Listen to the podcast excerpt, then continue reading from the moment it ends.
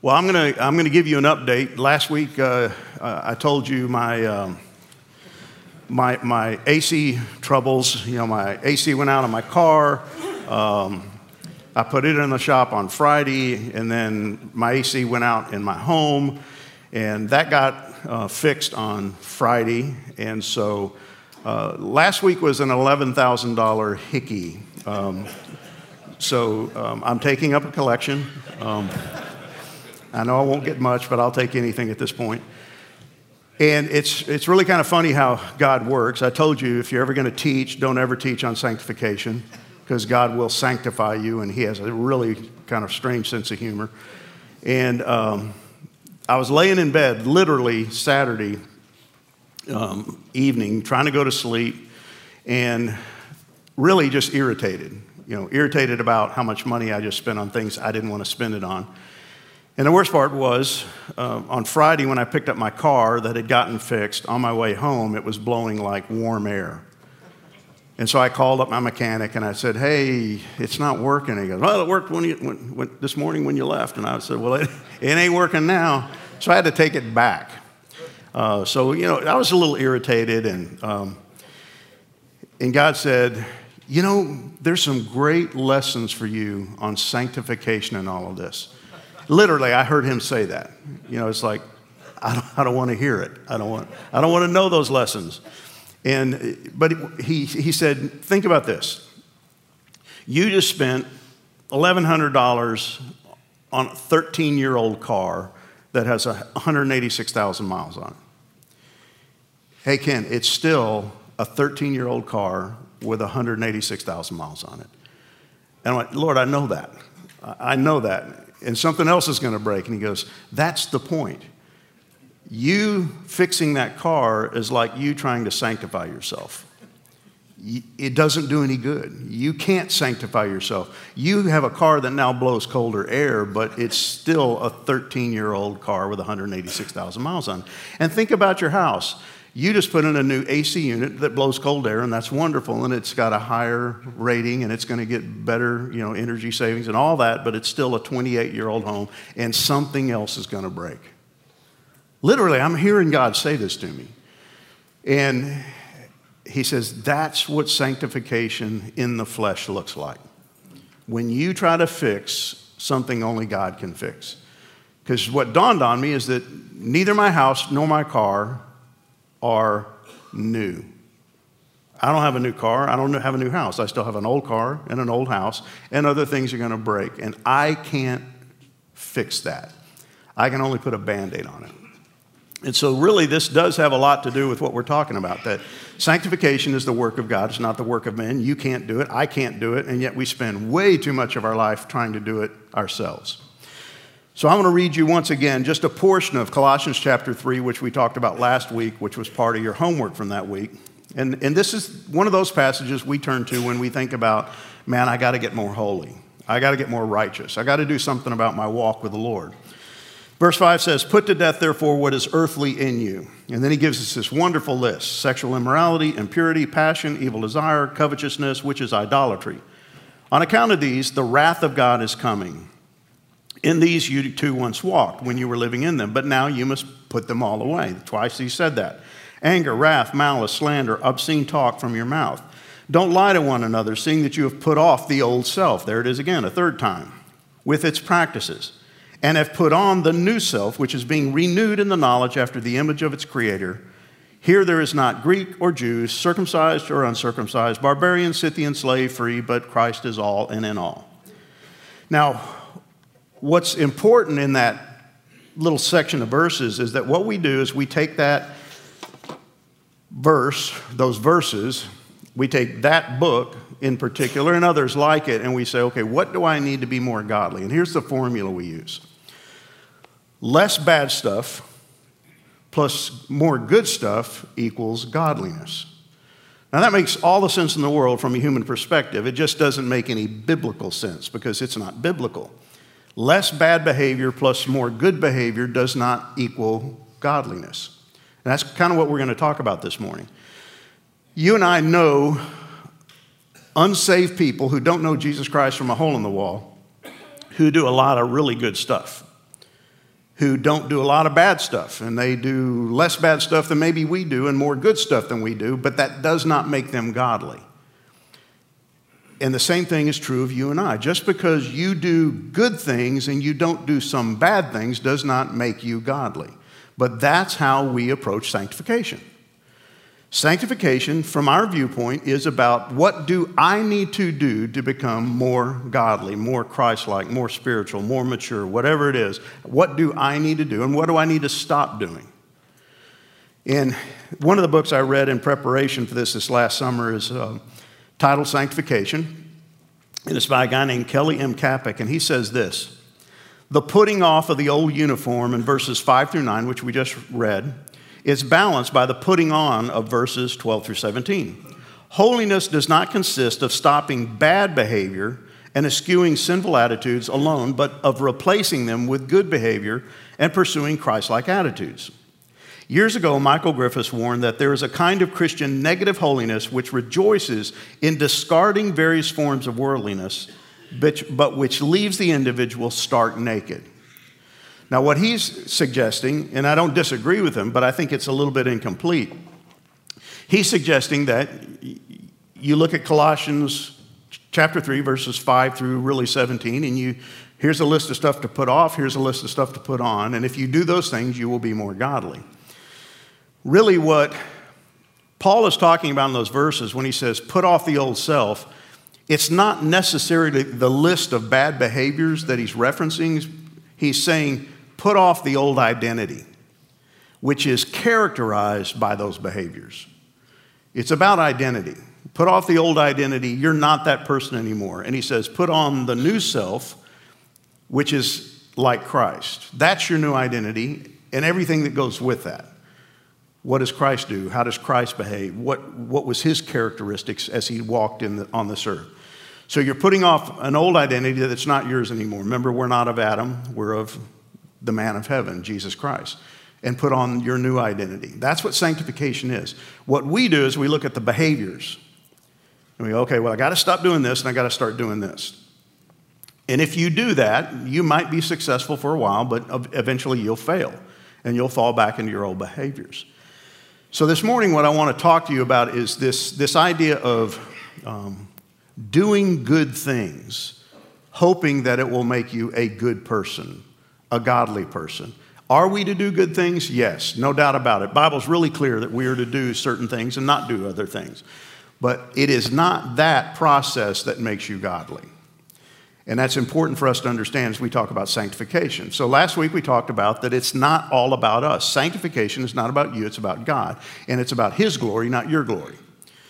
It's not about you getting cred for how spiritual you are and people patting you on the back and going, man, you're such a godly person. Because here's, here's the reality of that scenario. Um, if you spent time with me, you might at the end of the day conclude, well, yeah, man, he's a godly guy. He, he, he handles himself well, he prays well, he, you know, whatever. Whatever your criteria for godliness, you may assume I'm godly. If you would have spent time with me last week, you would have assumed I don't even know Jesus Christ. Uh, just by my behavior, my attitudes, my actions. I was not a happy camper last week. I was not very sanctified in my behavior. And, you know, depending on the day you meet me and what I'm going through, I may or may not appear to you holy, sanctified, or godly in any way. See, behavior can't be the criteria alone. Is behavior important? Yes, but it's a byproduct of something else. Sanctification is not just about behavior, it's about status, it's about identity, it's about who you are in Christ, and it's not about you. And I'm going to beat that horse until it literally falls down because it's so important for us to understand that because we live in a me society. It's always about me, everything's about me, but not sanctification. Here's what Jesus says in the same way, let your light shine. So he's speaking to his disciples. By inference, he's speaking to you and I. Let your light shine before others. So there's something we're supposed to do. So that they, others, may what? May see your good works. So are we to produce good works? Yes. And we're to let our light shine. But what's the ultimate byproduct of that? God gets the glory. So that they give glory to your Father who is in heaven. Not you get the glory, Not you get the pat on the back and the accolades and, man, you're an amazing guy, you're so godly, you're so whatever. It's no, I let my light shine so that they may see my good works, but God gets the glory. Why does God get the glory? Because He produces the good works, not me. See, when God produced the world, the universe, the earth, the vegetation, the animals, Adam and Eve, He got all the glory because He did all the work. All Adam and Eve were told to do is just, take, just steward it, just take care of it. You don't get glory for taking care of something you get glory for creating something. And so, even in this scenario, we don't get the glory, God does. He also said this in John chapter 15 By this my Father is glorified, that you bear much fruit. So, are we to bear fruit? Yes. What kind of fruit? The fruit of the Spirit.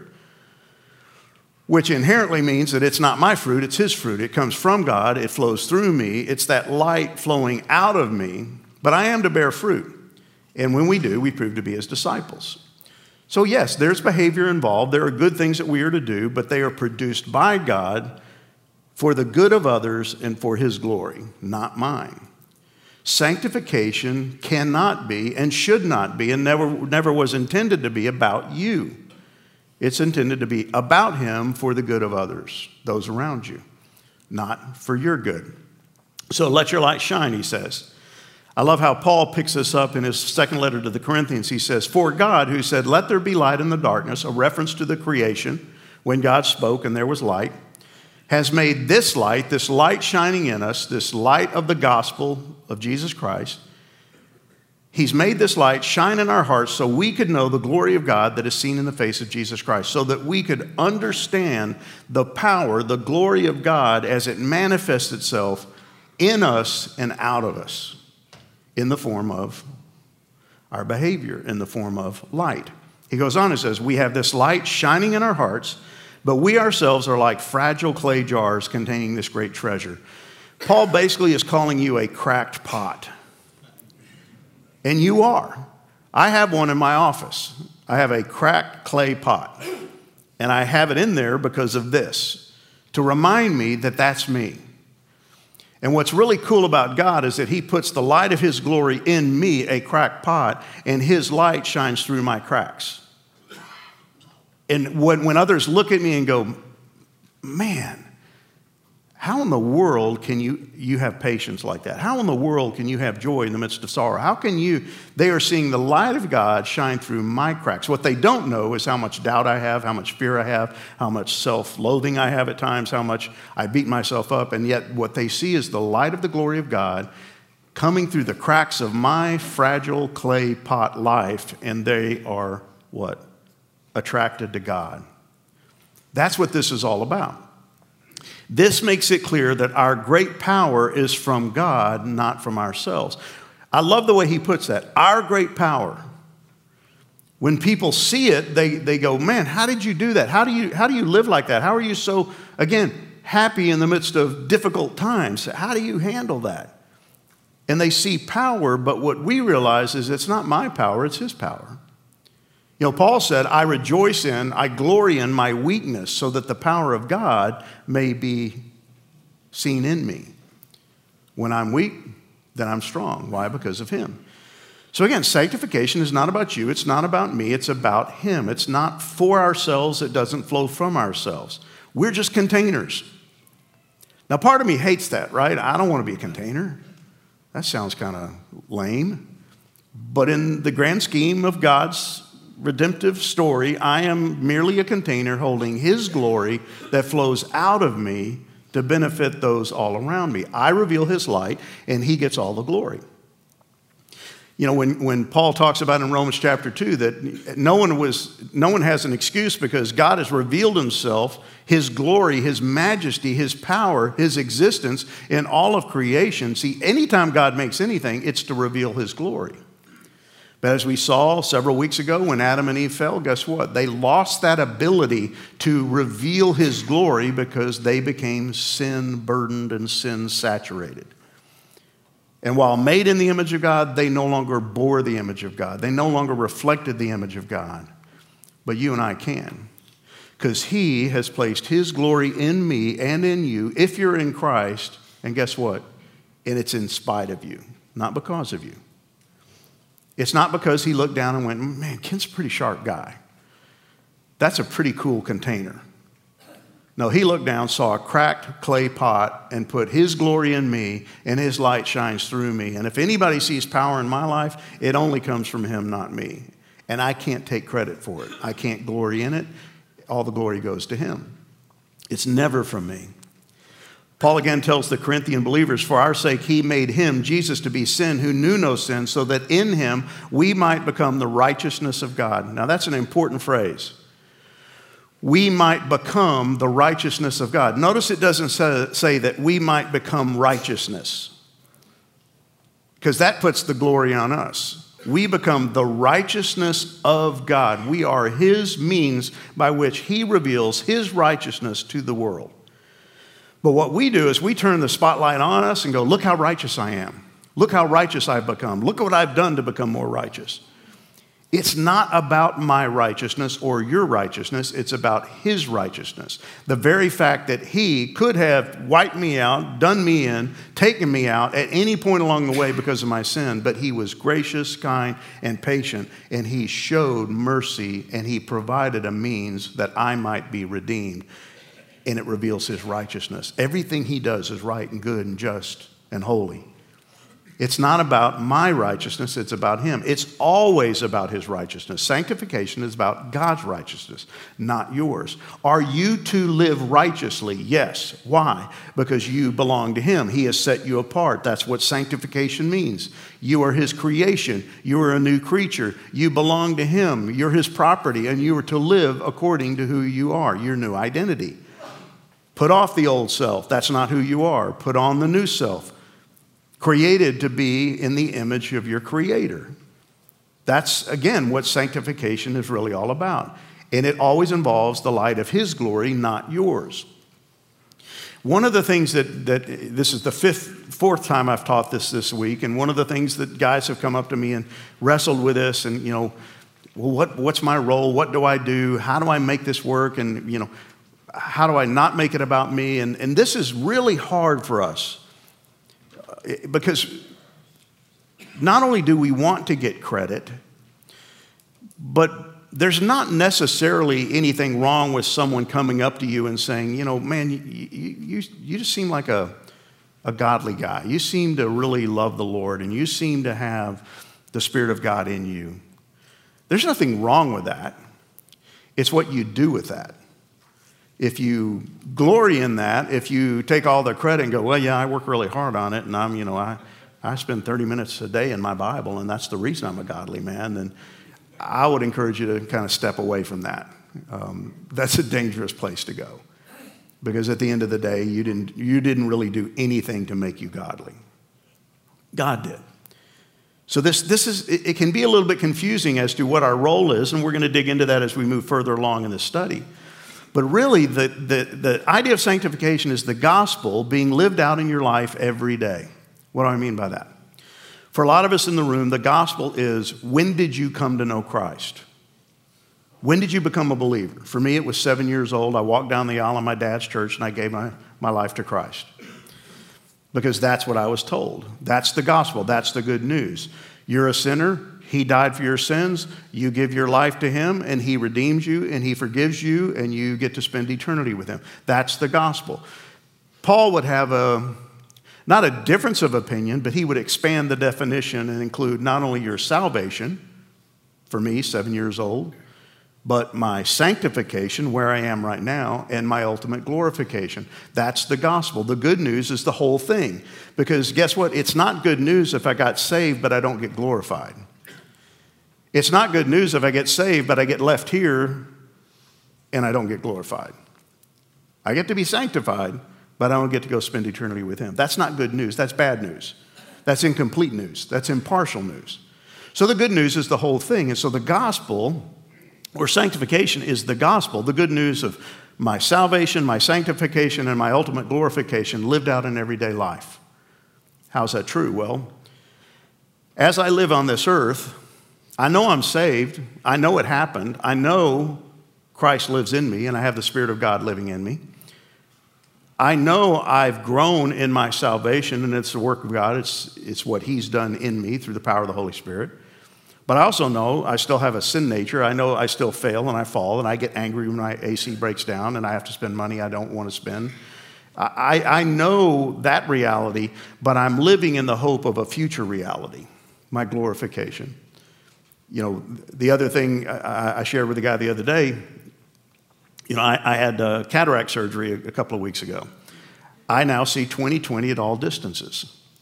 Um, I'm still 64 years old, and there's a whole lot wrong with this thing. I see clearly, but this thing's still falling apart. I'm partially fixed, but I'm not completely fixed.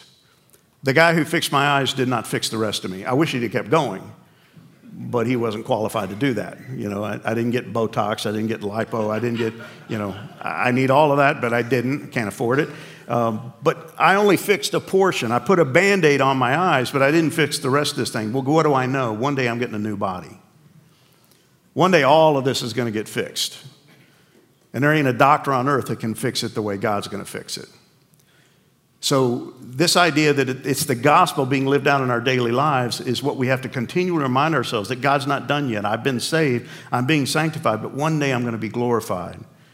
See, Jesus died not only to redeem you, but to totally remake you. And that's something that we don't think about a lot as Christians, and especially when we think about sanctification. But listen to what Paul says. Therefore, if anyone is in Christ, and if you are in Christ, you've been saved, you've placed your faith in Christ, you're a new creation. Now just look around the room. Don't, don't give anybody eye contact, but look around the room. I don't see anybody out there that looks like a new creation to me. Some of you look better than others, some of you look worse than me. Um, I, am sorry, I'm sad, but um, I, you don't look like a new creation, but God tells you through Paul that you're a new creation. He goes on, the old has passed away. Really? It raised its ugly head on me last week. No, Ken, it's, it's gone. That's an anomaly. That's not the norm for you. Behold, the new has come, and all of it is from God, which goes back to who gets the glory? God. Who did the work? God. Who made you new? God, not you who through Christ reconciled us to himself. See, you're a new creation. You're not a 28 year old home with a new AC unit in it. You're not a 13 year old car with 186,000 miles with a new compressor in it. You're not a 64 year old man with new lenses in your eyes, but the rest of your body's falling apart. You're a new creation. You have been made new. And Paul goes on and tells the Romans, We died. When? When Christ died. We died with him, we were buried with him. And just as Christ was raised from the dead by the glorious power of the Father, now we also may live new lives. He's very specific in his wording. We may live new lives. We have permission to, the power to. We can also choose not to. But, guys, we have everything, according to Peter, we have everything we need to live godly lives for life and godliness. It's all been given to us, made possible by Him. And at the end of the day, that's the bottom line. You have everything you need, and you can live, and should live, and should want to live a new life. You should want to live out Colossians chapter 3, verses 5 through 17. I'm going to put off the old me because that ain't me anymore. I'm going to put on the new me because it's been paid for, bought for, provided by God for me. Why wouldn't I? Why wouldn't I live in who I am, my new identity? And I'm not going to obsess about the behavior as much as I'm, I'm going to obsess about the power that makes the behavior possible. And when I do that, I get glory. If I, if I obsess with the behavior and I go, today I'm going to be patient, Dad gummit, I'm going to be patient. For the first time in my life, I'm going to be patient. All stinking day long, I'm going to be patient. And when I was younger, I would make those kind of statements, and then my kids would wake up. Dad gummit, the kids woke up. What happened to your patience? My kids woke up. Or I'd go get my car and I'd start driving to work and I get cut off in traffic and I'm cussing out the guy next to me in the car because he cut me off and that's my lane. Get out of my way. I'm on my way to work. And I lost my patience because I'm trying to make myself godly based on trying to mimic some behavior that I think will make me godly, and I can't make myself godly. You can't make yourself godly. You can live a new life, but you can only live that life based on the capacity given to you by God through Jesus Christ. Otherwise, why did He put His Spirit in you? Why did he give you the Holy Spirit if you could pull this off on your own? You can't. That's, that's why Jesus was very particular with his disciples. He goes, If I don't go, he can't come. Who's he? The helper, the Holy Spirit. But if it's better for me if I leave than if I stay, because if I leave, he comes and you're going to have all the power you need to do what you've been called to do. Not only just go and witness, not just, you know, heal and do all the wonderful things the disciples did, but to live godly lives as men, just like you and me. See, one of the things I want to get home to you today is that you're not a slightly improved version of the old you. That's what my car is right now. It's a slightly better car than it was last week when the compressor went out. My house is slightly better because it cools better than it did a week ago. I can see better than I could three weeks ago. But that's just a slightly improved version of the old me. That is not what Jesus Christ did for you. He completely changed you. Sanctification is not the good you getting better, but that's the bill of goods that we have bought. Far too many of us that I, I, am just a little bit better and I got to keep getting a little bit better. There is no good you, right? There's no good you. Remember what Paul said in chapter 7 of Romans? He says, I know nothing good dwells in me. If the Apostle Paul could say that, can't we admit it? Nothing good dwells in me, guys. In my flesh, he goes on to qualify and clarify. Nothing good dwells in this body. This body will never accomplish anything good. This body will never do anything godly. It will do good things, it can do good things, and again, there are lost people who do a lot of good things, but they don't do godly things. All their righteous deeds are as filthy rags in the eyes of God. So are mine if done in the flesh. No good dwells in me. So I'm not good and I'm not getting better. And I hate that. I hate to think about that, but if I don't think about that, I start to get cocky. Man, I was patient today. I didn't blow up at my wife. I didn't yell at my grandkids or my kids. I didn't do this or I didn't do that or I did do this or I did do that. And I get cocky and I start thinking, I'm, I'm pretty good at this sanctification thing. It's a lot easier than I thought.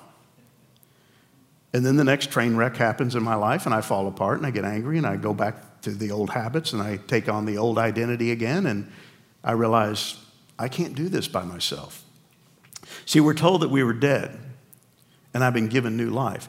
I'm a new creation. I'm not a slightly improved version. I was dead and I've been brought back to life. When the guy put the new lenses in my eyes, he didn't kill me and give me new eyes.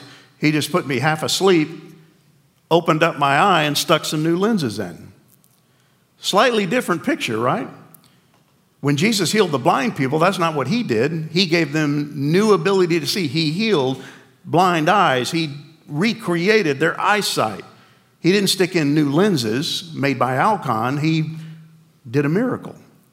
That's what sanctification is all about. It's a miracle because you were cursed, you were condemned, now you're blessed, and now you're forgiven. You have been radically changed. You are not the same old you. Paul tells the Colossians, You were dead. That was your status before coming to Christ. You were dead because of your sins, because your sinful nature was not yet cut away. Then God, and this is huge, made you alive.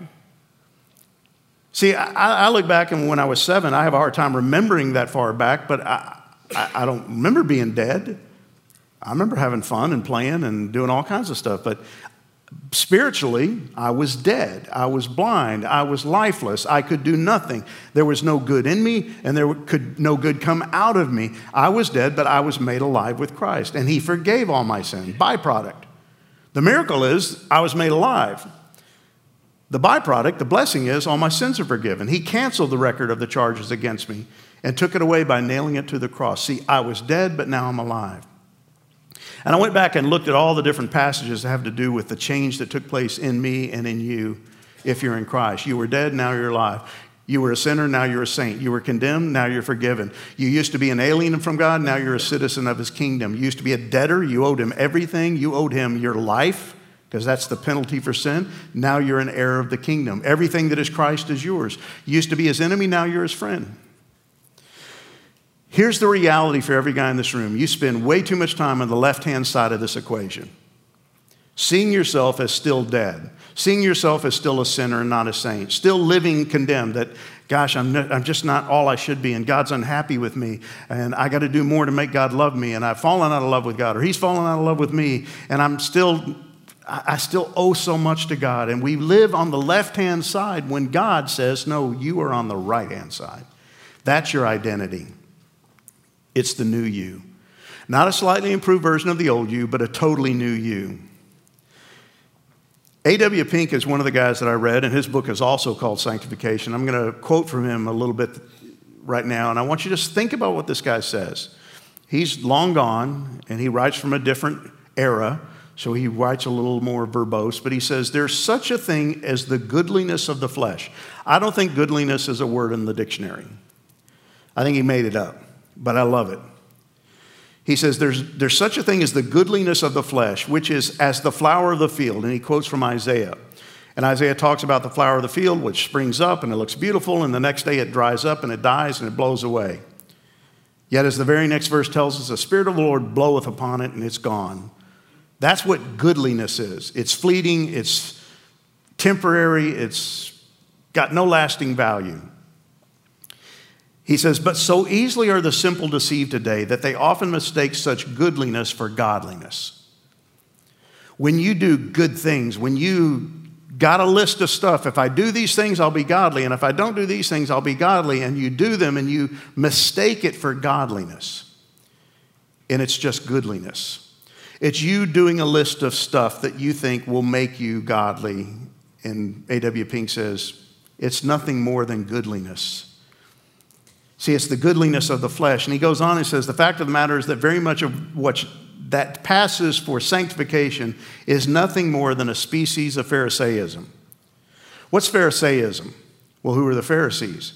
They were the religious leaders of Jesus' day who were known for what? Their good deeds, their righteousness. They were the keepers of the law. They were the makers of the law. They were the the peak of the mountain when it came to righteousness and spirituality, and the people all looked up to him. But what did Jesus call them? Hypocrites, whitewashed tombs. You're beautiful on the outside, but you're full of dead, man, dead man's bones on the inside. They had all the outer trappings of goodliness, but they were not godly. And the sad thing is, there's a lot of people going to churches today who are goodly people, who do goodly things, but they are not godly people. And I'm not saying they're not in Christ, I'm just saying that they're living according to the flesh, not according to the power of the Spirit. And who gets the glory when they live that way? They do, not God. He goes on and says, In true, A true and God honoring Christian testimony, my reader, does not consist of magnifying self by telling of your attainments and excellencies, which with apparent humility, now I love how he puts this, are ascribed to divine enabling. In other words, it's like, well, I know I'm a, I know I'm a godly guy. And God helped. You know, God did his part, but I'm the one that spent an hour in the Word. I'm the one that prayed this morning, and God answered my prayer. God did this, but I'm the one that made it happen. You know, it's this kind of veiled humility, but it's really all about me, not about God. God just becomes the enabler.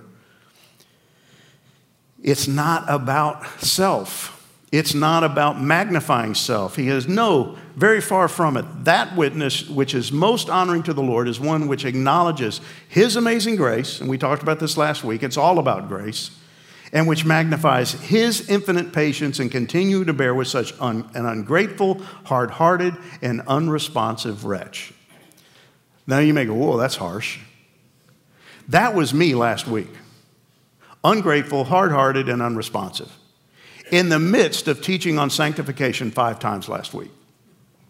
I'm not proud of that, but that's the reality that in His grace, in His mercy, He revealed in me ungratefulness, shaking my fist at God. Why are you doing this to me? I can't afford this. I don't need this. Why does this have to happen to me? Why can't it happen to somebody else like Ted Kitchens? Why me? I was hard hearted. I, I felt a distance from God, even in the midst of talking on sanctification. And I became unresponsive. I became unresponsive to my wife. I became unresponsive to God. I, I just, I started getting this kind of hard heart. And yet he showed me grace upon grace upon grace and patience upon patience upon patience. And he, st- he taught me and walked me through it. And I came out of it Not completely, but I came out of it more godly than I entered into it. See, that's the grace of God. That's sanctification. That's the gospel being lived out in my life in reality, in, in real life. See, what, what amazes me is that God doesn't look down from heaven and go, Man, Ken, you were really good today. I'm amazed at what you did today. I'm amazed that you didn't cuss like a sailor when you were up in the attic for two hours trying to fix that leak in your air conditioner. I'm amazed that you handled it the way you handled it. See, God never looks down. He's never amazed, and He never, he never wakes up in the morning, not that God wakes up in the morning, waiting to see what I'm going to do that day, all the great things I'm going to do for Him. I can't wait to see how you bring me glory.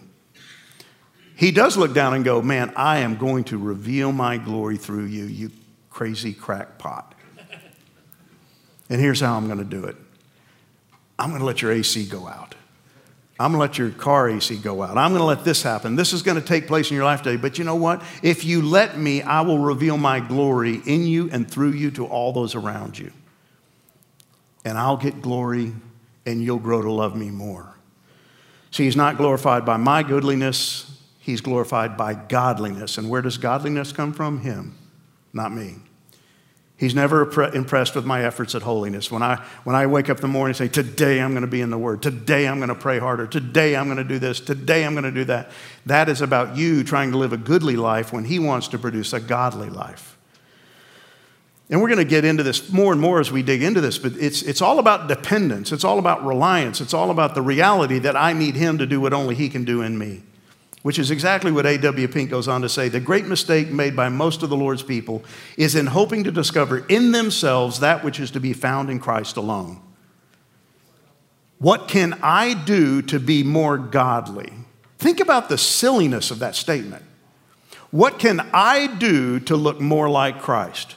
When Christ has already done everything you need done to make you like Christ. He died. He rose again. He sent His Spirit. He's the one who empowers you. He's the one who makes it all possible. It's not what do I need to do, it's what do I need to let God do that only God can do, which means dependence, reliance, and waiting on Him to accomplish everything that needs to be accomplished. So I want to take a, just a kind of a slight detour and I want to take what we've just talked about, your attempts at goodliness rather than godliness, and I want to talk about that you were here to make a difference real quickly.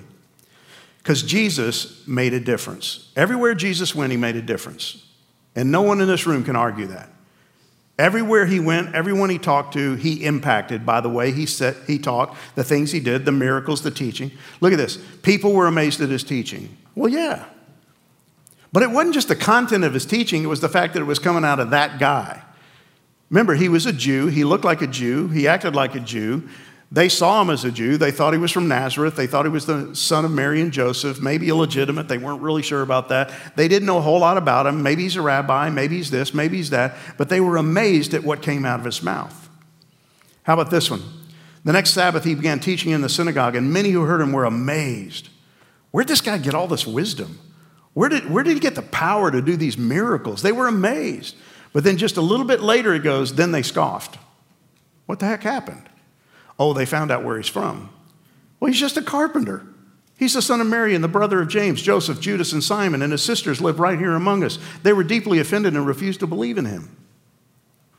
It was interesting this morning, one of the guys came up and he goes, Hey, uh, I, I, need to, I need to find out if this is true, but somebody told, you you've never, told me that you've never been to seminary.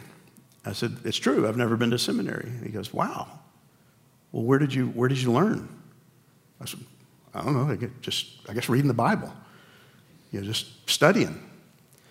And, and, and, and he was amazed at that. And he shouldn't be amazed at that because guess what? It's the same thing available to you, and it was available to me, and I'm not dissing seminary. I'm, I'm, a big fan of seminary, but not everybody needs to go to seminary. And I think half the people in seminary don't need to be in seminary. They need to go get a job and they need to go work and not hang around waiting to find that perfect job working for some church. But see, they were amazed because they saw him as a carpenter. They scoffed because he was a carpenter. They, everywhere he went, everything he said, everything he did got a reaction. He goes up to the temple and he teaches, and they're surprised. How does he know so much when he's never been trained? Now that you know, if you didn't know before that I've never been to seminary, you may not come back. Well, how do I know he knows what he's talking about? He didn't go to seminary. I have a brother who went to seminary. He didn't believe in Jesus. So do something with that. Um, I'm not blaming the seminary, but going to seminary doesn't, didn't fix that problem. See, they were completely amazed, and they said it again and again. Everything he does is wonderful. He even makes the deaf to hear and gives speech to those who can't speak. He's amazing. He's wonderful. He always got a response. And look at these responses surprise, astonishment, gratitude, anger, jealousy, resentment, confusion, belief. And the last one was the, the least of the ones that he got. But he always got a reaction, he always got a response. Everything he did, but he cared more about the response of his father than the response of the people. See, when you live the Christian life in the power of the Holy Spirit for the glory of God, you will not care as much about what people think. You will not care as much. You will care far more about what your Father thinks, which is why he says, I can do nothing on my own. I seek not my own will, but the will of him who sent me. That will become increasingly more your attitude. And that's how you can know when you're beginning to live according to his power, not your own. When you're living a godly life, not a goodly life. When you see yourself not needing a pat on the back every time you speak or every time you say something or do something, and I need somebody to give me accolades and that a boy, and you don't need it. He says, I do nothing on my own authority, but speak just as the Father taught me. I don't do this for me. I don't do it in my power, my will. I do it according to His. And I love what Peter says about Jesus. He didn't retaliate when he was insulted, he didn't threaten revenge when he suffered. Even on the cross, he didn't do those things. He could have called down myriad upon myriad of angels. He could have wiped out every Roman and every Pharisee and every Sadducee, and, but he didn't. He left his case in the hands of God, who always judges fairly. See, you'll know you're growing in godliness when you can begin to see these things manifest themselves in your life. And this is something I wrote this summer about sanctification. Jesus bore the image of God wherever he went and all that he did. People couldn't help but notice that this man was different. They didn't always like what they saw or heard, but they couldn't ignore the fact that Jesus was different. By living his life according to the will of God and in the power of the Holy Spirit, Jesus made an impact on the lives of all with whom he came into contact. Do you? Do you? I guarantee you get a reaction from everybody. But do you get a a reaction for the right reason? Do you get a reaction, and does that reaction point people to God or does it point people to you? So here's your questions this morning. I want you to share some ways in which you have been able to impact or influence the lives of others by living your life according to God's will. And be specific. You know, and it doesn't have to be a positive impact. You could have gone to work and shared your testimony with somebody, and they basically said, Shut up, I don't want to hear this anymore, and they walked away. That's okay. That's a reaction. Jesus got that. Maybe you did share your testimony and somebody came to faith in Christ because you were willing to step out and risk that. But share some ways in which you've impacted or influenced those around you, your family, your kids, your wife, your coworkers. I want you to discuss the difference between godliness and what A.W. Pink refers to as goodliness. How can you spot the difference between the two in your own life? And this is a real subtle deal here. I've sat around some of the tables in the last few weeks and, or last few days as they've talked about these things. It's very subtle. Sometimes we don't see it. But what's the difference between goodliness, good things done in the flesh, and godliness, what only God can do? Finally, have somebody read 1 Timothy 4 12 through 13. How could we apply Paul's words to Timothy to our lives today? Father, thank you for these men. Thank you for your word. Thank you for the fact that you have made all things possible for us to live a godly life life, not just a goodly life. Thank you, Father, that we are new creations. We are new creatures. We are made new. We have been made alive. You've been you've done what only you can do and made that truth, that reality, that new identity be fleshed out in our lives, literally fleshed out as we live and walk and breathe and talk and do all the things we do. May your power be revealed in us and through us. Fragile clay pots revealing the glory of God to all those around us. And I pray this in Jesus Christ's name. Amen.